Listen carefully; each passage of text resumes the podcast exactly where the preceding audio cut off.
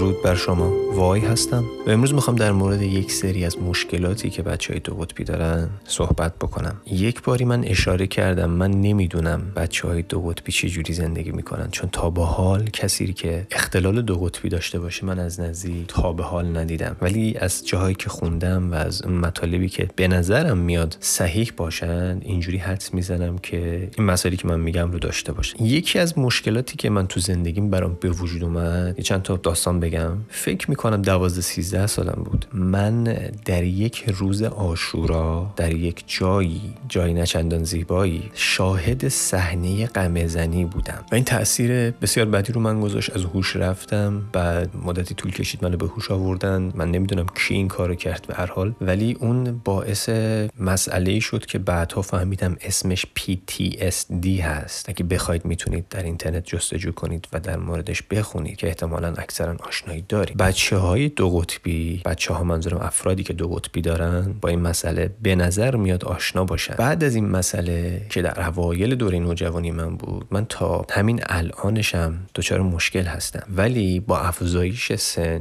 اضطراب ها و ناراحتی هایی که بابت این قضیه در من به وجود اومد بسیار کمتر شد. می‌تونم بگم خیلی کمتر شد. ولی در تمام دوره جوانی در من وجود داشت. افرادی که اینقدر نگران هستند در مورد همه چیز به طور بیش از اندازه در مورد همه چیز نگران هستند. نگران وضعیت اونهاست. نگرانی وضعیت اونهاست و شاکله وجودی اونها منفیگرایی نگرانی و حتی می‌تونم بگم کمالگرایی است. دلیل داره کمالگرایی در اینجور افراد وجود داره به خاطر اینکه وقتی در مود بالا هستند یا در اون شیدایی قرار دارن خودشون رو برترین و بهترین انسان روی کره زمین می‌بینن. به جایی می‌رسید بعضی وقتا من می‌گفتم در جاهایی که من پیاده روی می‌کنم دست بر روی سنگ می‌ذارم بعدها اینجا تبدیل به زیارتگاه خواهد شد. یعنی این در مورد من اینطوری بود واقعا. و به نظر میاد در مورد اکثر افراد هم همینطوری باشه. وقتی به اون حالت شیدایی می‌رسن خودشون رو چنان در مرحله بالا می‌بینند که یک استوره از خودشون می‌بینند و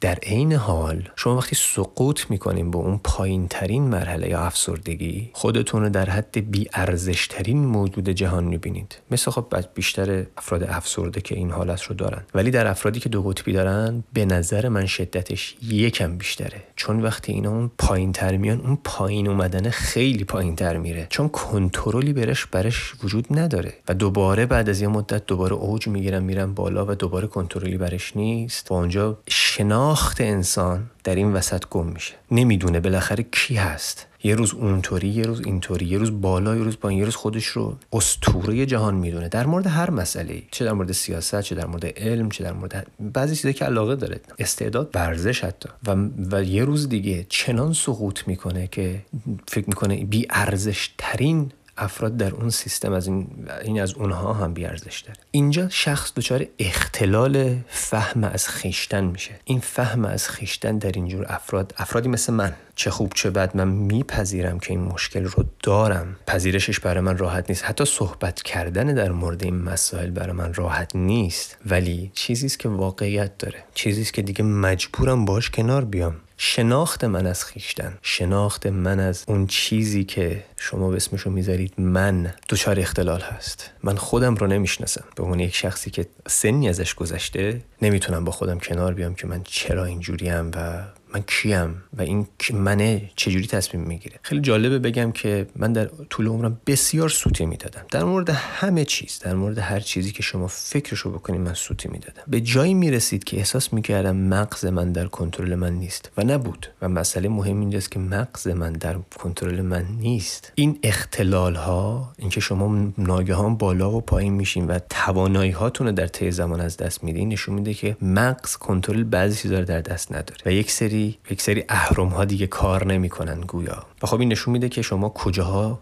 شکست پذیر هستین کجاها و کجاها می‌تونید و یا نمی‌تونید دفاع بکنید. مسئله دیگه اینی که شکست می‌خوریم ما در زندگیمون. خیلی شکست. من انقدر من می‌تونم بگم دیگه مرد شکست هستم. این شکست ها کمر آدم رو خورد می‌کنه و مسئله بدتر اینه که شما نمی‌تونی از شکست درس بگیری. خیلی دردناک خیلی دردناک همین که میگم دردناکه داره چشم پر میشه. هیچ وقت شما نمی‌تونید من نتونستم هیچ وقت از شکستم درس بگیرم. از شکستم هیچ وقت نتونستم درس بگیرم. اینو فکر می‌کنم سه بار دیگه گفتم. ببینید شما بعضی اشتباهات رو می‌تونین هزاران بار تکرار بکنید. به عنوان یک فردی که اختلال دو قطبی و بازم می‌تونین این دوباره تکرار بکنید. گریه کنید خودتون رو چنگ بندازید ولی دوباره اون اشتباه تکرار بکنید. نمی‌دونم چرا. نمی‌دونم چرا ما نمی‌تونیم درس بگیریم. نمی‌دونم چرا ما انقدر شکست می‌خوریم و اشتیاق عجیبی به شکست خوردن داریم. شاید اینو تعمیمش ندم به همه. شاید من اینجوریم. ولی حس می‌کنم که بیشترین دلیلش بیشترین سببش همین اختلال دو قطبی هست. اختلال دو قطبی بد دردیه بد دردی یکی از بزرگترین شکست هایی که من خوردم و فکر می‌کنم قبلا در موردش توضیح دادم ولی بارها در موردش توضیح خواهم داد. شکست عشقی است من شکست خوردم. قرار بود ازدواج بکنم. بعد از یه مدتی نشد. ترک کرده شدم. خیلی ناراحت شدم. شکستم. افتادم. به مرگ افتادم. برای سالها برای سالها به کنج تنهایی به اون معبد تنهایی خودم فرو رفتم. برای سالها دارم میگم. با دوا درمون همیشه وقت درست نشد. یعنی من همش ناسزا می‌گفتم ناسزای ذهنی می‌گفتم به اون شخص ولی بعد فهمیدم شخص اصلا اصلا بعد از مدتی یادم رفته بود اون کیه و اینها. ولی الان می‌فهمم که اون تقصیر اون شخص نبوده. این من بودم. این سیستم مغزی من بود که دچار اختلال شده بود. و وقتی شما در مورد تاریخچه زندگی فردی یک اختلال دو قطبی می‌خونیم می‌فهمیم که در یه دوره ای این دیگه اوج می‌گیره. اختلال دو قطبی دیگه اوج می‌گیره. دقیقا همون سنی که من اختلال دو در واقع دوچار شکست عشق شدم اختلال دو قطبی اوج می‌گیره. اونم 25 6 سالگی بود. تا تا 27 8 سالگی اوج می‌گیره و دیگه اونجاست که داره سعیشو می‌کنه که شما رو از پا بندازه. چطوری این کارو می‌کنه؟ با خودکشی. که من ترجیحا اسم خودکشی رو در این پادکست هم می‌خوام نیارم کلا ولی خب حالا برای توضیح میگم شاید کسی اولین باره ترجیحا کلمه رهایی رو من استفاده می‌کنم. چه غمگین چه خوشبینانه و چه شاید خشن من فکر می‌کنم. خودکشی برای یک فردی که اختلال دو قطبی داره معناش رهایی است آزادی است. از اونجایی که اصلا به مذهب اعتقادی ندارم و فکر می‌کنم که اختلال دو قطبی جز شکنجه جز آزار اذیت سرما تاریکی چیزی برای این بشر نداره و هیچ فایده ای هم برای هیچ کس و برای خودش نداره. اونجا دیگه معنای این قضیه معناش رهایی است و آزاد شدن و خلاص شدن و رفتن. البته به بعضی شرط ها من زندگی رو ترجیح میدم و خودم همیشه این کارو کردم. جنگ مبارزه رو انتخاب کردم. بعد از 27 سالگی شما دیگه باید با خودت کنار بیای. ولی دیگه اینا باید بپذیری که شخصیت شما با شخصیت دو قطبی شکل گرفته. شما نمی‌تونی دیگه اون شب شما سوتی میدی همچنان. شما همچنان شکست می‌خوری. شما همچنان شاید PTSD داشته باشی. شما همچنان همه اون مشکلات داری. نگرانی های مزمن اختلال در ارتباط با دیگران بالا پایین شدن ها حتی حتی با اینکه دارو مصرف بکنی. پس شما با دانستن اینکه اختلال دو قطبی داری باید با همین مسائل کنار بیای. چه روح بزرگواری می‌خواد چه انرژی زیادی می‌خواد چه انسان بزرگواری باید باشی که با این همه داستان و مشکلات و اینها بتونی زندگی بکنی و به زندگی ادامه بدی. درود میفرستم. درود پرتوان. درود عمیق میفرستم بر کسی که با همه مشکلاتی البته من هیچ فکر نمی کنم قطره از دریا رو توضیح داده باشم قطره از دریا رو